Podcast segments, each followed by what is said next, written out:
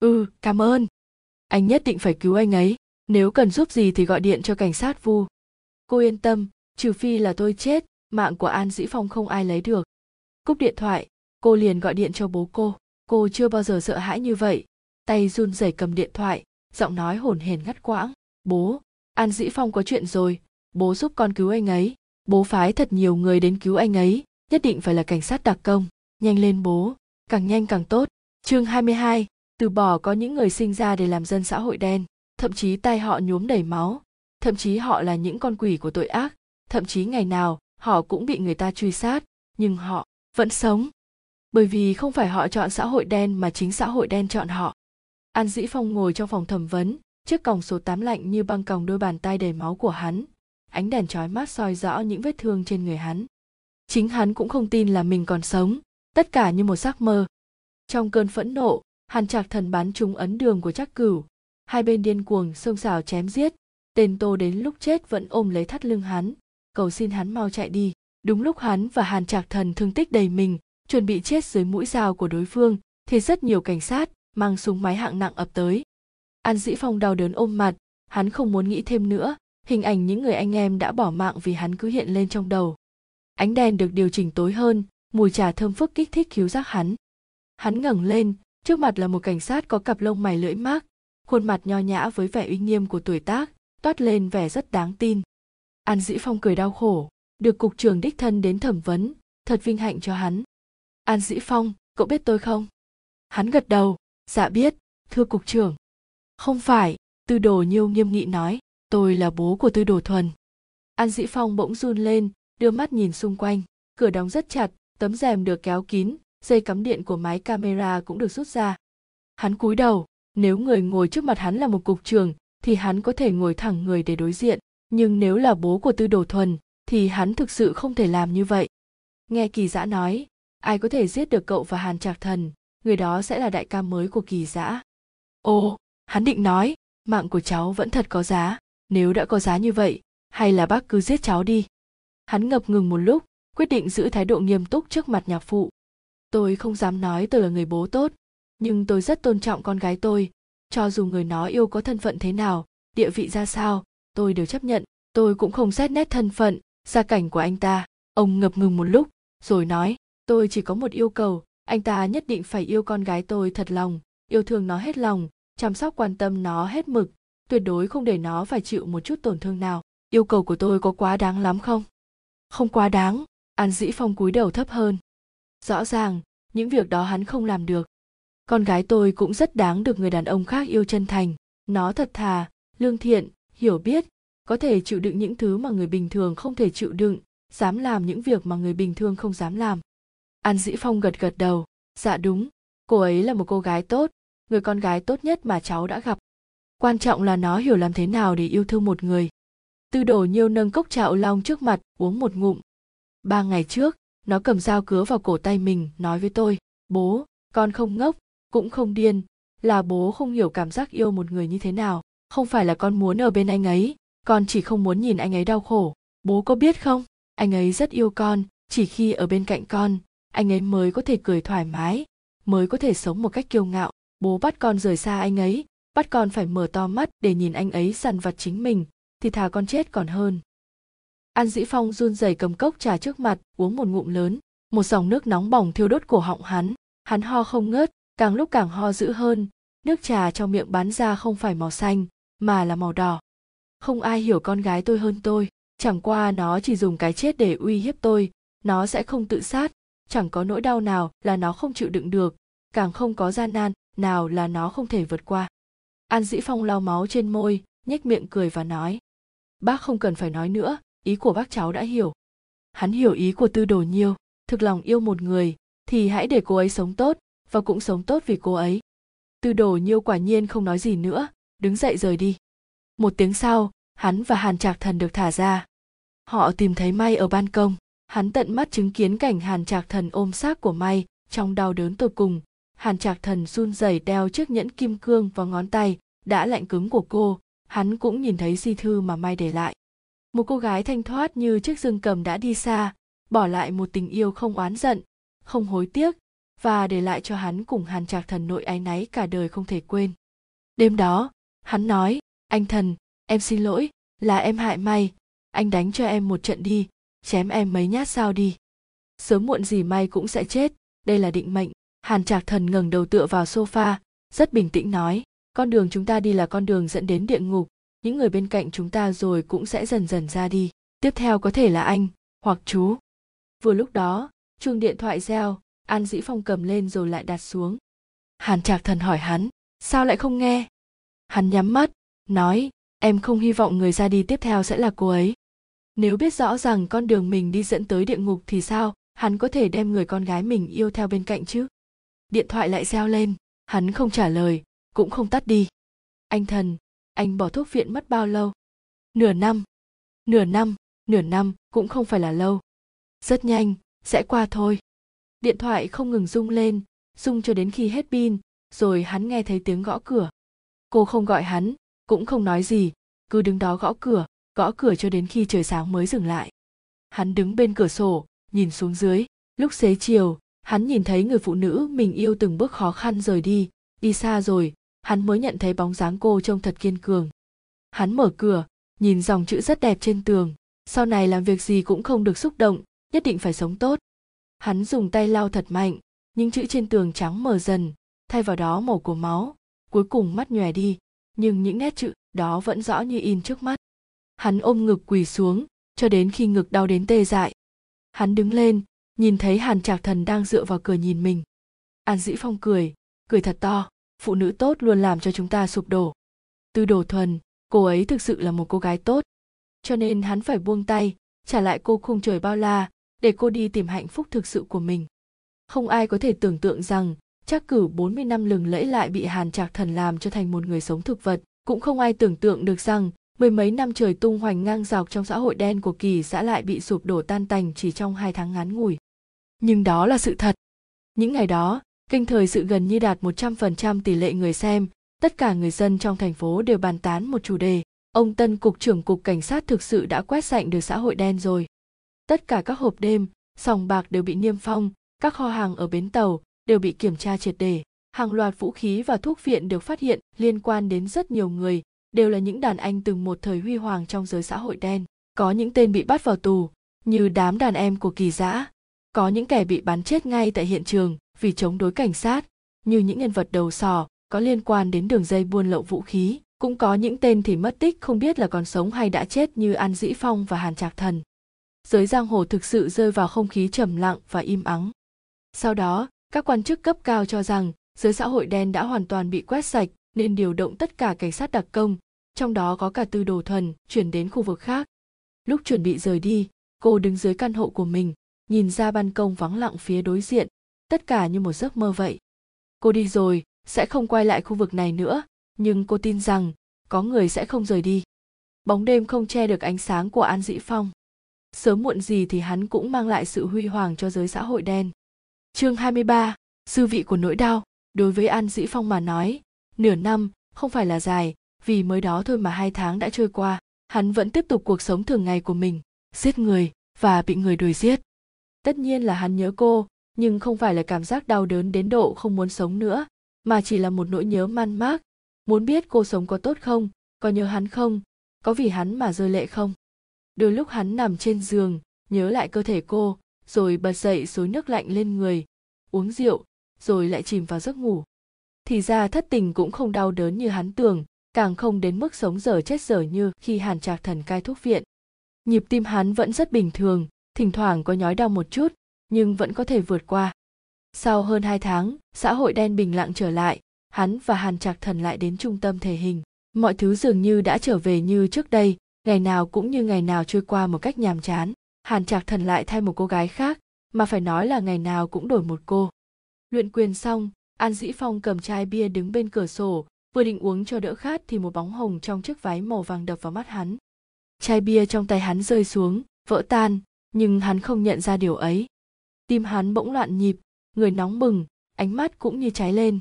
Hai tháng không gặp, cô vẫn y như lần đầu tiên họ gặp nhau, mái tóc bay bay trong gió, chiếc váy dài dịu dàng tươi sáng, những cử chỉ, động tác của cô luôn toát lên vẻ mong manh, yếu đuối. Buổi trưa hôm đó, cô cứ đứng ở cửa trung tâm thể hình, nhìn chăm chăm vào tờ giấy trên tay, tờ giấy khẽ lay động giữa những ngón tay cô. Hắn đứng trên tầng, ánh mắt không rời khỏi cô, cứ nhìn từ xa, giống như nhìn cầu vồng trên trời vậy anh đi trước đây, chú cứ nhìn nhé. Anh thần, anh bảo cô ấy đi đi, nói là em không ở đây nữa. Trốn tránh không giải quyết được việc gì đâu, ngày mai cô ta lại đến.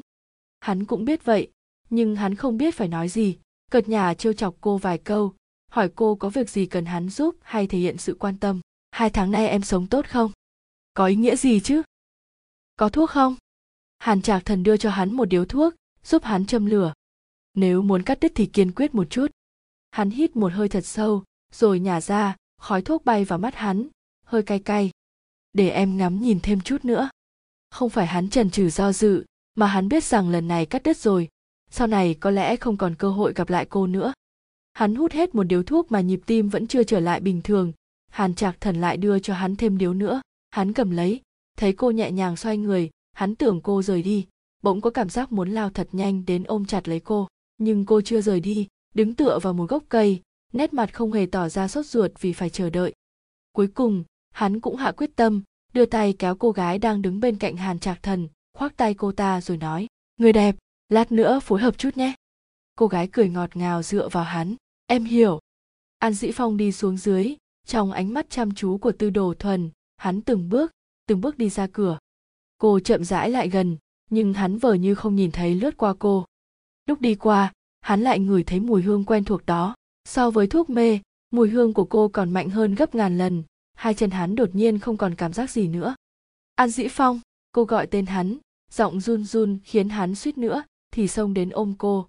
Cũng may, hai chân hắn vẫn chưa lấy lại được cảm giác. Hắn chậm rãi quay người, cánh tay co lại, ôm chặt cô gái. Cô nhìn cô gái trong vòng tay hắn, ánh mắt vẻ tức giận, nhưng rồi nhanh chóng trở lại bình thản. Cô vẫn lạnh lùng như thế anh còn yêu em nữa không? Cô nói một cách khó nhọc. Không yêu, chỉ hai chữ này thôi. Vậy mà đứng trước ánh mắt trong veo như hồ nước của cô, hắn không thể nào mở miệng ra được. Một lúc lâu sau, hắn mới áy náy nói, xin lỗi.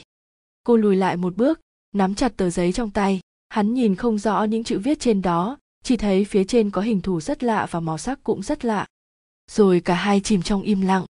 Cô gái đi cùng hắn rất biết phối hợp, trong tình huống bối rối đó cô ta liền nói, phong, cô ấy là ai vậy? Không phải anh đã từng nói với em là cả đời này chỉ yêu một mình em sao?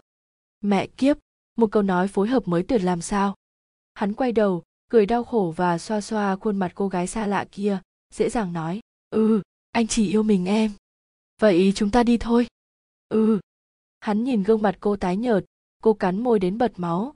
Tờ giấy trong tay bị vo tròn lại, tim hắn như dỉ máu, toàn thân đau đớn hắn thể là, nếu lúc đó cô à khóc, chạy đến ôm hắn và nói, phong, em yêu anh anh đừng bỏ rơi em như vậy. Thì hắn sẽ không kìm nén được, hắn sẽ quên đi tất cả và ôm chặt cô không rời ra, có chết cũng không buông tay. Nhưng cô không làm như vậy, cô cúi mặt, khi ngẩng lên, cô nở nụ cười bình thản. Việc gì phải xin lỗi, yêu anh, em không thấy hối hận. Cô quay người, nhẹ nhàng bước đi. Gió thổi chiếc váy vàng của cô bay bay, dù cô đơn bi thương vô cùng, nhưng cô không muốn lưu lại bất cứ giọt nước mắt nào trong ký ức của hắn. Là hắn theo đuổi cô, từng chút từng chút một làm cô động lòng, rồi khi cô trao cho hắn tất cả, toàn tâm toàn ý yêu hắn, thì hắn lại vô tình rũ bỏ, ngay đến một lý do cũng không có. Nụ cười cuối cùng của cô, câu nói cuối cùng của cô, em không thấy hối hận như rút cả tim gan hắn. Khi ấy hắn mới hiểu, cô bước ra khỏi thế giới của hắn, mang theo tình yêu cả đời hắn sau này dù có gặp bao nhiêu cô gái tốt, hắn cũng không thể yêu được nữa. Bởi vì hắn sống, nhưng cũng chỉ như một cái xác không hồn. Đêm đó, hắn mới thực sự cảm nhận được dư vị của nỗi đau, không thể nào làm vơi đi nỗi đau đó. Hắn không nhớ rõ đã uống bao nhiêu rượu, chỉ nhớ rằng hắn nói rất nhiều lần câu, xin lỗi, thuần ơi, hãy tìm cho mình một người đàn ông biết yêu thương, trân trọng em, anh không xứng đáng, anh không xứng đáng, mẹ kiếp, anh không bằng loài cầm thú. Nửa năm trôi qua yên nắng gần nửa năm, cuối cùng xã hội đen lại bắt đầu ở mỹ hộp đêm và sòng bạc của an dĩ phong và hàn trạc thần hoạt động trở lại. Thế lực của họ ngày càng lớn mạnh, họ chiếm giữ các bến tàu. Những kẻ trước kia là quân của kỳ dã bây giờ đều đến nhờ cậy họ. Trong giới xã hội đen, hắn và hàn trạc thần đã tiếng tăm lừng lẫy. Không ai còn dám gọi tên hắn, ai nhìn thấy hắn cũng phải cúi chào và gọi anh phong. Nhưng hắn rất nhớ cái tên đầy đủ của mình, an dĩ phong.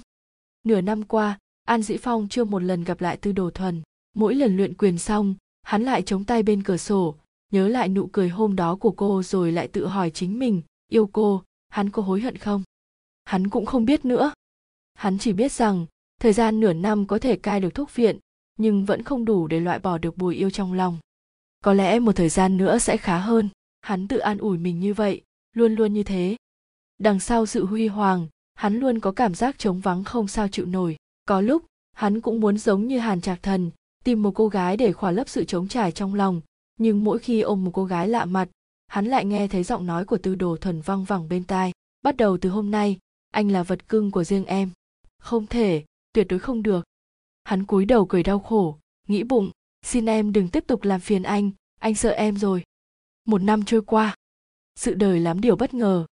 Không ai tin được quan hệ giữa hàn trạc thần và anh cả lôi có thể đổ vỡ vậy mà điều đó đã thành sự thật càng kỳ lạ hơn là họ không nói lý do với bất cứ ai ngày sinh nhật 21 tuổi của An Dĩ Phong, anh cả lôi gọi An Dĩ Phong và Hàn Trạc Thần tới nhà hắn. Đương nhiên họ mang theo rất nhiều thứ đến, cả bình rượu mà anh cả lôi rất thích nữa. Nhưng tiếc thay họ không được đón tiếp bằng một bữa ăn ngon. Họ vừa bước vào cửa, cánh cửa sắt bỗng đóng dầm. Chưa hiểu chuyện gì thì An Dĩ Phong đã bị người giữ sang một bên. Tiếp đó, mấy tên đàn em của anh cả lôi xông đến đấm đá Hàn Trạc Thần túi bụi. Hàn Trạc Thần không đánh trả, cũng không xin tha mạng, An Dĩ Phong chỉ có thể nhìn lên trời, lặng lẽ đếm từng giây. Một, hai, ba, bốn. Trong lòng họ hiểu rõ rằng nếu anh cả lôi muốn lấy mạng của Hàn Trạc Thần thì sẽ lựa chọn dùng dao và súng.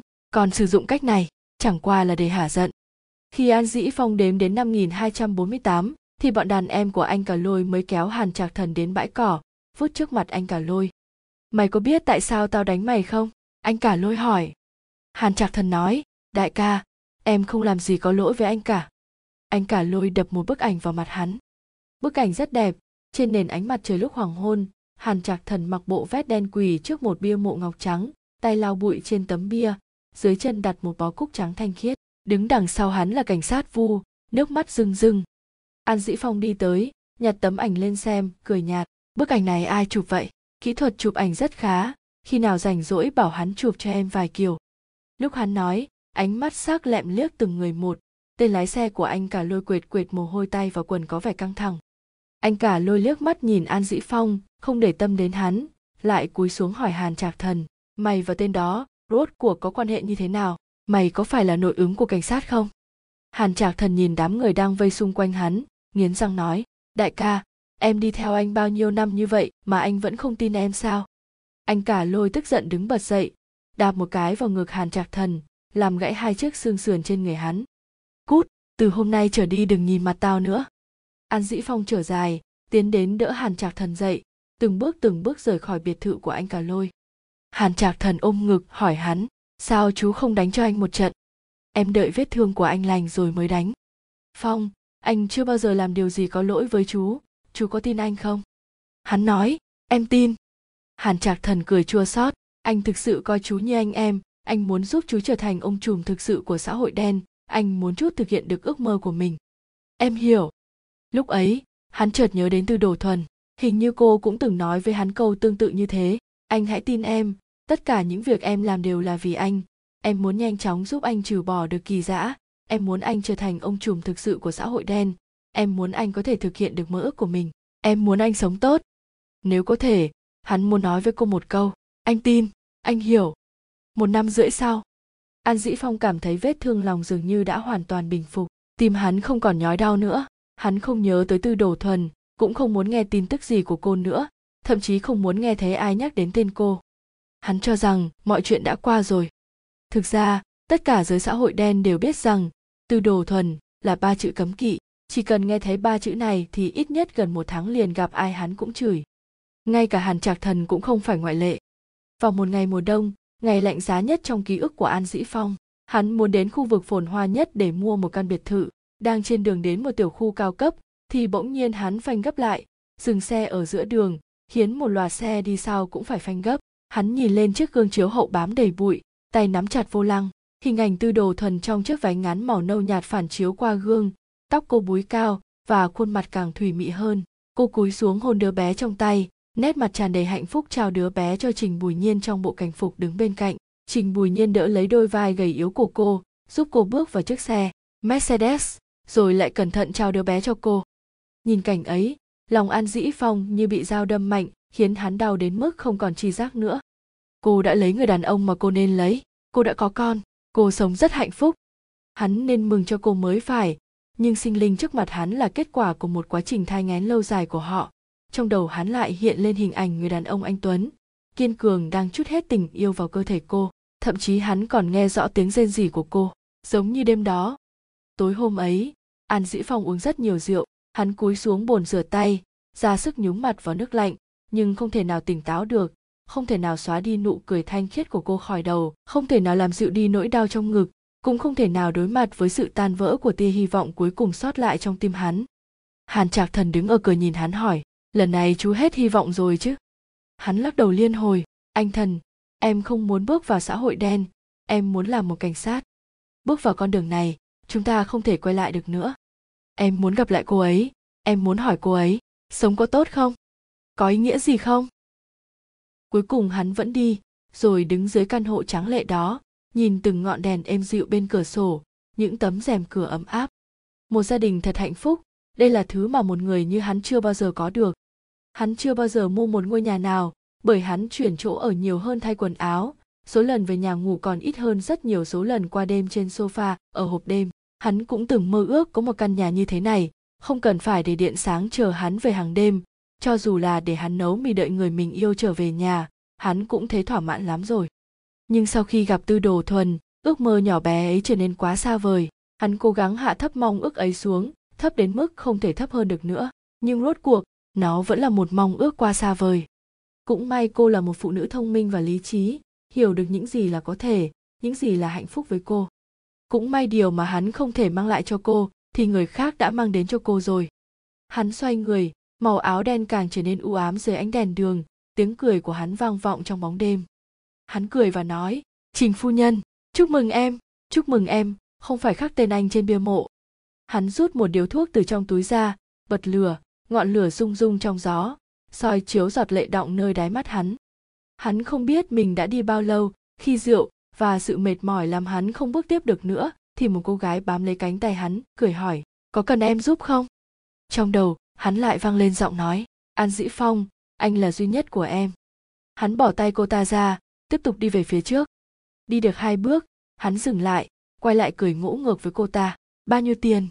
Cô gái đó ngẩn người một chút, rồi nở nụ cười tươi như hoa tiến về phía hắn. Tùy anh. Hắn dẫm chân dập tắt điều thuốc, đồng thời dập tất cả tia hy vọng cuối cùng. Hắn đáp lại giọng nói, khi nãy vang lên trong lòng, trình phu nhân, hãy yêu thương chồng em, yêu thương con em. Kể từ hôm nay tôi sẽ làm cho an dĩ phong mà em đã từng yêu biến mất khỏi thế giới của em đây là điều cuối cùng tôi có thể làm được cho em. Yêu là gì? Yêu là quay mặt đi, để giọt nước mắt rơi vào bóng đêm nơi em không nhìn thấy, còn thứ mà em thấy, dưới ánh mặt trời, là nụ cười rạng rỡ của anh. Con người sẽ thay đổi. An dĩ phong và hàn trạc thần đã chứng minh rất rõ chân lý này cho giới xã hội đen. Một buổi trưa rực lửa, an dĩ phong đang ngủ say thì nhận được điện thoại của cảnh sát vu.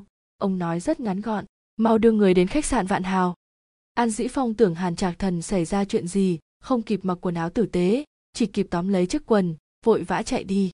Khi hắn chạy đến khách sạn vạn hào, thì thấy anh cả lôi đang nằm bò ra đất, đôi mắt đầy căm hận trợn lên, máu từ hốc mắt, miệng và mũi chảy ra, đỏ thẫm cả một vùng trời.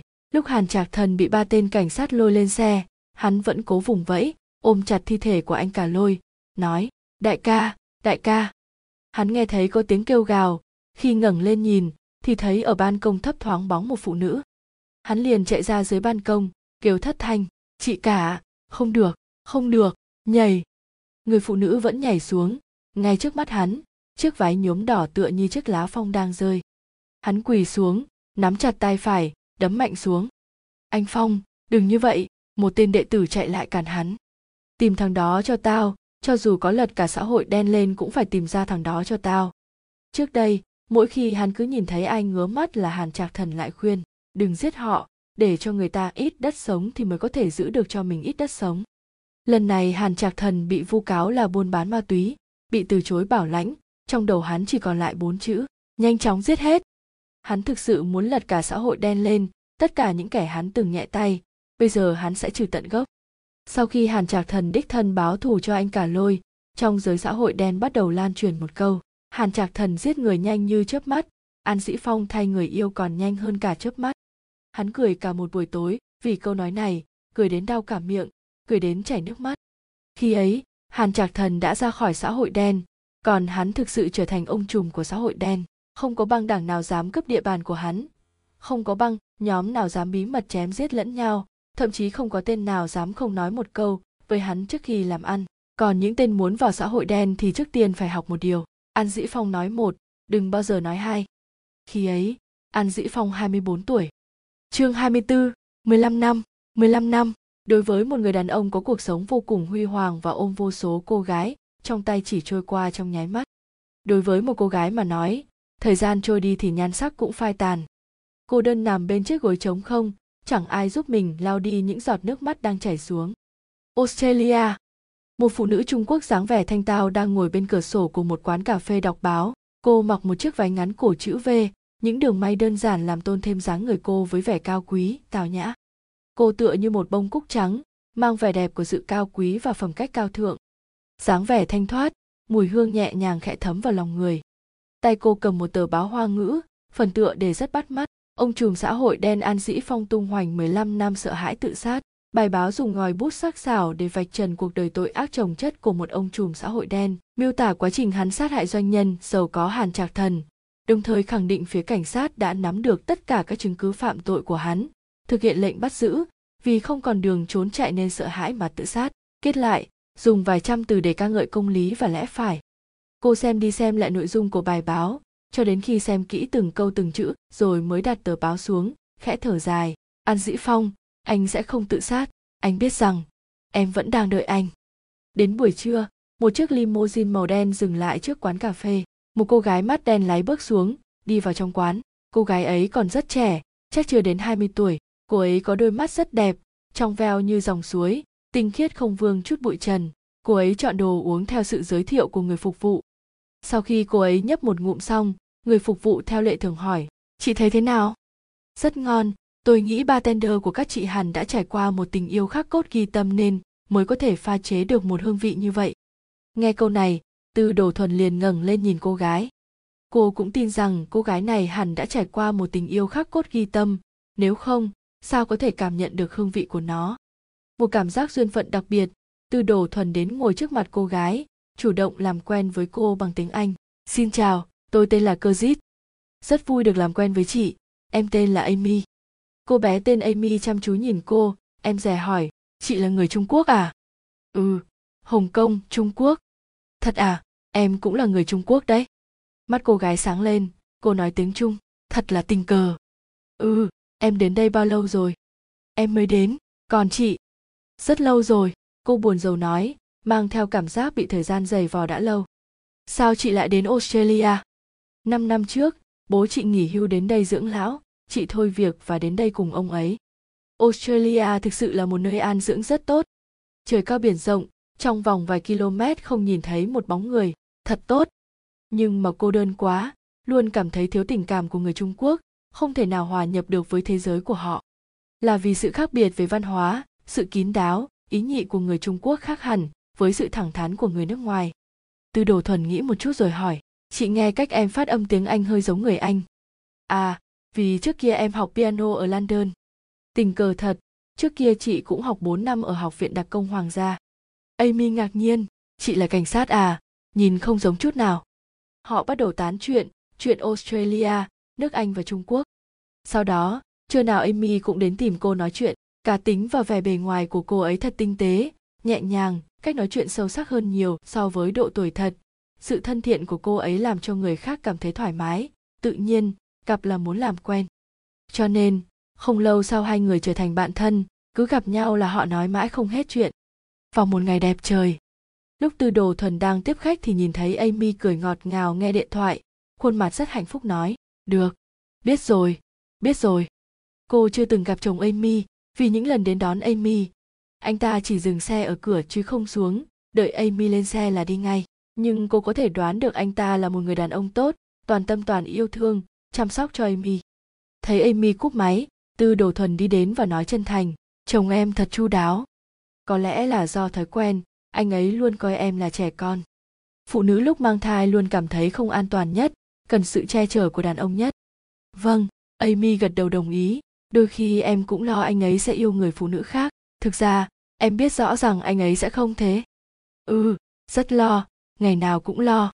Ngón tay đang khuấy cốc cà phê của cô hơi cứng lại hàng mi khẽ rủ xuống trẻ ánh mắt của cô. Cô nhớ lại khoảng thời gian mình mang thai, thường ngẩn người cầm chiếc điện thoại, chờ đợi điều kỳ diệu. An dĩ, phong sẽ gọi cho cô. Chỉ là một câu hỏi thăm bình thường, hay đơn giản chỉ là một câu, em sống tốt không? Cô kìm nén nỗi buồn trong lòng, mỉm cười hỏi, chắc em yêu chồng lắm nhỉ?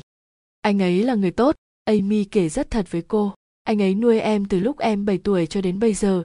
Tất cả những thói quen và tính cách của em đều từ anh ấy mà ra vì thế em thường nghĩ rằng, sự tồn tại của em là vì anh ấy. Một tình yêu thật cảm động. Vâng. Sớm tối bên nhau, một tình yêu thật là xa xỉ đối với cô. Còn chị thì sao? Chồng chị là người như thế nào? Amy nhìn cậu bé đang chơi ngoài cửa sổ, cười ngọt ngào hỏi, con trai chị trông kháu khỉnh thế kia, chắc anh ấy cũng rất đẹp trai.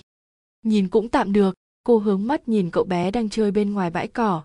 Cái mũi và đôi môi nó giống cô, đôi mắt rất khí khái. Anh hùng khuôn mặt góc cạnh rõ ràng rất giống bố. Tư đồ thuần cúi xuống khấy cà phê, từng chút một, từng dòng cà phê cuộn xoáy trong cốc, giống như thời gian không ngừng xoay vần. Bất giác, hồi ức của cô lại quay trở về 15 năm trước. Vào buổi tối mà an dĩ phong bực bội bỏ đi, tư đồ thuần đã gọi điện cho hắn rất nhiều lần, hắn không tắt máy, cũng không nhấc máy, cứ để tiếng chuông đổ dài, như muốn nói với cô. Hắn không muốn nghe, không muốn nghe cô nói dù chỉ một câu tiếng chuông đổ dài, làm cô không còn chút kiêu ngạo nào nữa. Nhưng cô không cam lòng từ bỏ. Ít nhất cô cũng muốn để hắn biết rằng, cô đồng ý làm người tình của hắn là vì cô muốn. Không ai bắt cô cả. Cô đi đến nhà hắn, liên tục gõ cửa. Ánh đèn trong phòng vẫn sáng, nhưng hắn không bước ra. Cánh tay tê dại, nhưng cô vẫn không ngừng đập. Cô muốn cho hắn biết rằng, cô sẽ không rời đi. Cô sẽ đợi hắn ra mở cánh cửa ngăn cách ấy. Lòng bàn tay cô tái đi, rồi sưng lên. Cuối cùng dớm máu vết thương cứ va vào cánh cửa sắt cứng nhắc đó, đau đớn đến tận tim, nhưng cô vẫn không muốn từ bỏ. Suốt 15 tiếng liền, cô kiệt sức, ngã lăn xuống hành lang. Lúc tỉnh dậy, hành lang dài lạnh lẽo ấy vẫn chỉ có một mình cô. Nhìn cánh cửa kiên cố đó, cô hiểu được sự quyết tâm của hắn. Hắn thực sự buông tay rồi. Cô trở về nhà, vừa bước vào cửa liền ngã nhào xuống sàn đất lạnh giá. Bố, chỉ là một giao hẹn thôi, làm gì mà quan trọng như vậy? Tại sao anh ấy không thể tha thứ cho con? Con yêu anh ấy như vậy, tại sao ngay đến cả một cơ hội giải thích anh ấy cũng không cho con? Tư đồ nhiều bế cô lên giường, rót cho cô một cốc nước nóng. Thuần, bây giờ mà con vẫn không tỉnh ngộ sao? Con không sai. Được, vậy bố hỏi con con định làm thế nào? Đợi bố nghỉ hưu, con cũng thôi việc, anh ấy sẽ đến australia cưới con. Vậy ít nhất cũng phải 10 năm nữa, con có dám khẳng định là nó sẽ yêu con 10 năm không? Con có dám khẳng định là nó sẽ sống được 10 năm nữa không? Mà nếu cô sống được 10 năm sau nó nổi đình nổi đám trong xã hội đen, liệu nó có cam tâm từ bỏ tất cả vì con không? Cô lắc đầu, cô không biết. Nếu nói theo tỷ lệ đánh cược, chắc chỉ có một phần nghìn mà thôi, nhưng dù sao vẫn có một chút hy vọng. Thuần, quyết định của an sĩ phong là đúng. Ai cũng muốn có một tình yêu sông cạn đá mòn, nhưng con xem có bao nhiêu mối tình có thể qua được thử thách của thời gian và có bao nhiêu người thất tình đến mức sống không nổi nữa. Nó không mang lại cho con tương lai, không thể hứa hẹn gì với con, điều đó không quan trọng. Nhưng nó có thể cho con hiện tại không? Ngay đến cả một buổi hẹn hò cũng phải lén lén lút lút hà tất gì phải thế chứ? Con không khổ. Đó là con khổ nhưng không nói ra. Từ bé đến lớn con đều như vậy, khổ thế nào cũng cắn răng chịu đựng. Nói thật, với tư cách một người đàn ông, đáng lẽ an dĩ phong phải làm như vậy mới xứng đáng là đàn ông, mới là thực lòng yêu con anh ấy không nên từ bỏ. Đã không có kết cục gì, thì nhân lúc chưa mắc sai lầm lớn, cắt đứt sớm một chút, nó biết rằng con rất mạnh mẽ, chuyện đau khổ vì thất tình, đối với con sẽ nhanh chóng qua đi. Cô dựa vào vai tư đồ nhiêu, chưa bao giờ cảm thấy mệt mỏi như vậy. Không phải là con sợ con sẽ không vượt qua được, mà con sợ rằng, cả đời này con không thể quên anh ấy. Con chưa thử, thì làm sao biết là không thể quên? Tư đồ nhiêu đặt cô nằm xuống, giúp cô đắp chăn, không nghĩ nữa, ngủ đi bố tin là con có thể vượt qua. Cô gật đầu, nhắm mắt lại. Đến nửa đêm, người cô lạnh toát, chân tay bùn rùn cô nhớ ra là cả ngày hôm nay mình chưa ăn gì. Cố gắng bỏ dậy, định đi ăn chút gì đó. Không ngờ vừa bước ra khỏi cửa cô lại ngã xuống đất. Trong lúc mơ hồ, cô có cảm giác bị một y tá thay đồ. Cô bừng tỉnh, giữ chặt cổ áo và phản kháng mạnh mẽ. Không được cởi áo của tôi, không được cởi. Cô sợ rằng người khác sẽ nhìn thấy những vết bầm tím trên người mình bác sĩ tiêm cho cô một liều thuốc an thần. Trước khi chìm vào giấc ngủ, cô vẫn không ngớt miệng nói, không được, đừng cởi áo tôi. Sau khi tỉnh lại, cô thấy bố cô đang ngồi cạnh giường, nét mặt đau đớn, tuyệt vọng. Bác sĩ và y tá cũng nhìn cô với ánh mắt thương hại một cách kỳ lạ. Cho đến khi nhìn thấy quyển sổ khám bệnh của bác sĩ, cô mới kinh ngạc đến ngần người. Trên quyển sổ đó viết, xương sườn thứ năm trên ngực phải bị dạn, trên vai, cánh tay, chân hơn 10 vết bầm tím hai lòng bàn tay chảy xước, màng trinh bị rách, âm đạo sung huyết nghiêm trọng, đã bị cưỡng bức thô bạo nhiều lần. Nhìn những dòng chữ ấy, ý nghĩ đầu tiên của cô là đem quyển sổ khám bệnh đó đập vào mặt an dĩ phong và hỏi, cái gì mà sự giao hòa tuyệt vời của tình yêu và dục vọng? Đây chẳng khác gì kết luận giám định của một vụ cưỡng dâm nghiêm trọng ở sở cảnh sát. Cô đoán là, với cái mặt dày của an dĩ phong, hắn sẽ cười cợt nhà và nói, điều này chứng tỏ anh rất yêu em. Cô cười, cùng với nụ cười ấy giọt nước mắt rơi xuống quyển sổ khám bệnh. Cô không còn có cơ hội để hỏi nữa. Đây là lần đầu tiên và cũng là lần cuối cùng. Họ kết thúc rồi, một đoạn tình sử thể sống thể chết. Vậy mà kết thúc kiên quyết, dứt khoát như vậy. Tư đồ nhiêu đau lòng ôm vai cô nói, thuần, con đừng khóc. Bố nhất định sẽ cho hắn ngồi tù 20 năm. Cô ra sức lắc đầu, là con tự nguyện. Con đừng sợ, cho dù có bị người ta cười chê, bố cũng sẽ không để con phải chịu oan ức. Con tự nguyện thật mà. Bố cho dù đứng trước tòa, con cũng sẽ nói như vậy. Thấy cô một mực kiên quyết, tư đồ nhiêu không nói gì nữa. Vụ scandal con gái cục trưởng cục cảnh sát bị cưỡng bức đương nhiên bị bịt kín, nhưng cô biết, giấy không bọc được lửa. Mặc dù trước mặt cô không có ai đề cập đến chuyện này, nhưng cô vẫn nhìn thấy những ánh mắt thương hại và đồng cảm mà đồng nghiệp dành cho cô. Còn cô coi như mình không thấy gì. Trong hai tháng, cô buộc mình phải cuốn vào công việc để quên đi mong muốn gặp hắn, buộc mình phải ăn ngon ngủ yên, buộc mình phải cười nhưng cô không nghĩ ra rằng, hai tháng rồi mà nguyện san của mình vẫn chưa tới. Đêm hôm đó, cô chỉ muốn tận hưởng tình yêu nồng cháy của hắn, nói dối hắn là đang trong thời kỳ an toàn, sẽ không. Cô đến bệnh viện xét nghiệm, khi cầm tờ giấy kết quả trong tay, cô cứ ngồi ngây trên ghế cả buổi sáng. Cuối cùng cô quyết định đến tìm hắn, dù gì thì đứa bé cũng là con của họ, cô muốn hỏi ý kiến hắn. Trong ánh nắng gay gắt, tư đổ thuần đứng bên ngoài trung tâm thể hình, ngẩng lên nhìn một người phụ nữ yêu thật lòng kỳ thực không cần dùng mắt để phân biệt, chỉ lướt qua một cái cô đã nhìn thấy ngay an dĩ phong ở cửa sổ tầng 3. trong nỗi nhớ trào dâng, cô muốn chạy thật nhanh lên ôm lấy hắn và nói, em nhớ anh. Nhưng hắn chỉ đứng đó nhìn cô, khoảng cách như giữa hai thế giới vậy. Trong phút chốc, nỗi nhớ của cô tan biến, cô định quay lưng bước đi, nhưng nhìn tờ kết quả xét nghiệm trên tay, cô cố đứng lại. Cô đứng dưới gốc cây, lá cây rơi xào xạc. Sau thời gian dài chờ đợi cuối cùng thì hắn cũng đi xuống, trong tay ôm một cô gái xinh đẹp. Lòng cô quặn đau, muốn xông lên đẩy cô gái kia ra, nói thật to rằng, an dĩ phong là của tôi, anh ấy là bố của đứa con trong bụng tôi, rồi cô sẽ ôm hắn, khóc như mưa như gió và hỏi hắn, không phải anh từng nói rằng, cả đời này sẽ không lấy ai khác ngoài em sao? Không phải anh đã từng nói rằng, anh sẽ không nhìn cô gái nào khác ngoài em sao? Nhưng cô không thể khóc lóc cầu xin, lại càng không thể làm điều ấy ở chỗ đông người thế này anh còn yêu em nữa không? Đây là câu mà cô đã phải lấy hết dũng khí mới nói ra được. Chỉ cần hắn nói một câu, yêu, cô nhất định sẽ sinh đứa bé, tự nuôi nó, không oán, không hận, chờ đến ngày hắn cưới cô. Nhưng hắn lại nói, xin lỗi xin lỗi, hai từ ấy đã nói rõ ràng cho cô biết rằng, bất kể là yêu hay không yêu, họ không thể tiếp tục được nữa. Hắn đã vứt bỏ tình yêu này, không thể cứu vãn được nữa rồi. Cô chợt nhớ mình đã từng nói yêu tôi thì xin đừng làm phiền tôi. Lúc ấy, hắn đã trả lời cô, nếu em muốn như vậy, được. Anh đồng ý. Nếu như đây là điều cô muốn, thì tại sao cô không đón nhận một cách thoải mái chứ? Cô cố gắng hết sức để mỉm cười với hắn. Vì yêu hắn, nên cô để lại nụ cười cuối cùng cho hắn. Một chiếc khăn tay xuất hiện trước mặt tư đồ thuần, kéo cô ra khỏi những ký ức năm xưa. Cô cười nhận lấy chiếc khăn, lau vệt nước trên khóe mắt. Xin lỗi, bỗng nhiên lại nhớ đến một vài chuyện cũ anh chị có con rồi, tình cảm cốt nhục không thể cắt đứt được. Amy vỗ vỗ vai cô, tay amy rất đẹp, trắng như tuyết, những ngón tay thon dài, rất mềm mại, dường như có thể xoa dịu vết thương của người khác. Đúng thế, nhất định anh ấy sẽ không bỏ cốt nhục của mình. Chiếc limousine màu đen dừng trước cửa quán đúng giờ, nhưng amy không vội vã đi ra. Cô ấy lấy từ trong túi ra một chiếc mp3 rất đẹp. Tặng chị này là những bàn piano mà em chơi đấy, lúc nào buồn chị mở và nghe nhé cảm ơn. Nhìn amy đi xa tư đồ thuần đeo tai nghe những âm thanh tự nhiên vang lên chân thành mượt mà. Cô nhẹ nhàng nhắm mắt lại những bản nhạc thật đẹp một cô gái thật đẹp. Cô gái ấy đẹp như thiên thần người đàn ông nào có thể không yêu. Chương 25, gặp lại Amy ngồi trong xe. Cô thấy chồng đang say sưa nhìn cơ rít trong quán cà phê qua cửa kính xe. Mái tóc đen đôi mắt sâu thẳm trước mũi cao môi khẽ nở nụ cười. Này cô dùng hai tay bịt mắt hắn quàng qua cổ hắn và nói, không được nhìn.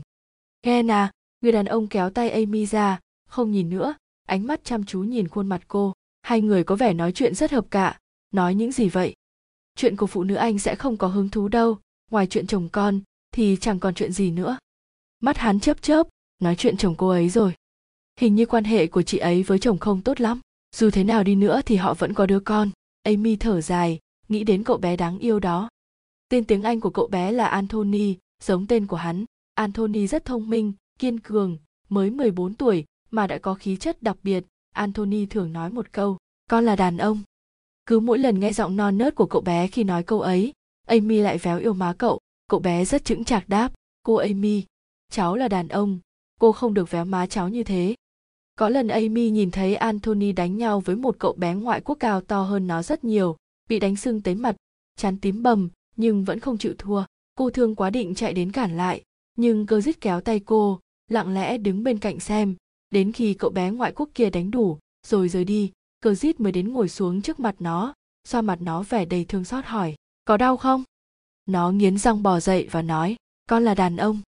Amy vô cùng cảm động trước câu nói đó của cậu bé. Cô cũng hiểu được tình yêu của một người mẹ là như thế nào.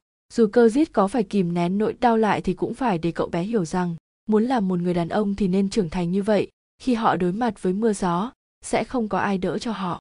Lúc đó, cô chợt nghĩ đến hàn trạc thần và an dĩ phong. Họ đã chịu đựng những cực khổ mà người khác không thể tưởng tượng nổi để chống đỡ bầu trời rộng lớn của mình. Con trai, người đàn ông nheo mày. Cô ấy rất yêu con trai mình. Đương nhiên rồi. Chị ấy nói rằng vì con trai, chị ấy có thể chịu đựng mọi thứ, có thể vứt bỏ mọi thứ.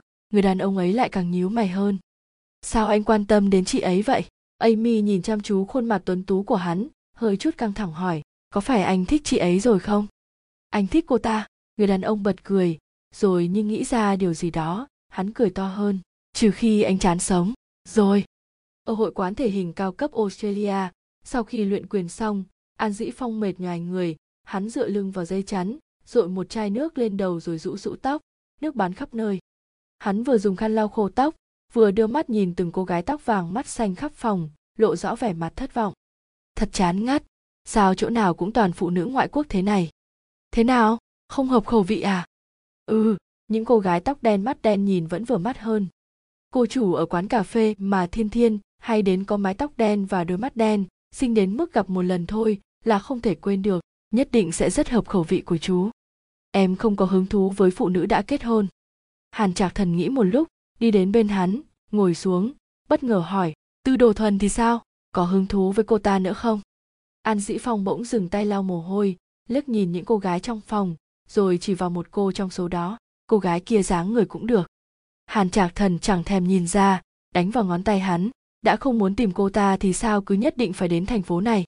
Không phải anh nói anh thích một căn biệt thự bên bờ biển à? Nếu anh nói không thích thì sao? Thế thì em sẽ xem cách bày trí của ngôi nhà đó như thế nào? An dĩ phong vừa định đứng dậy thì nghe thấy hàn trạc thần nói, nếu không muốn gặp lại cô ta thì sao phải bảo dượng anh hỏi thăm địa chỉ của tư đồ nhiêu chứ? Hắn cợt nhà ngồi xuống dừng dưng nói một câu, gần quan được lộc, biết đâu có một ngày nào đó cô ấy ly hôn, em vẫn còn cơ hội. Thế sao không trực tiếp đi tìm cô ta, hỏi xem khi nào cô ta định ly hôn? Thế anh cho rằng em chưa nghĩ đến à? An dĩ phong lau mồ hôi, cười đau khổ, nhỡ mà cô ấy nói, em vẫn yêu anh, thì em phải nói gì? Anh cũng yêu em. Em hãy bỏ chồng rồi lấy anh. Nếu con em theo em, thì em cũng đừng lo. Anh nhất định sẽ coi như con anh và nuôi dưỡng nó. Như thế có khi cô ta lại đồng ý. Vậy chồng cô ấy thì làm thế nào? Con cô ấy sẽ nghĩ sao? An dĩ phong cầm chai nước, đến bên cửa sổ, hai tay chống lên bệ cửa, nhìn ra ngoài. Em đã bỏ cô ấy 15 năm rồi.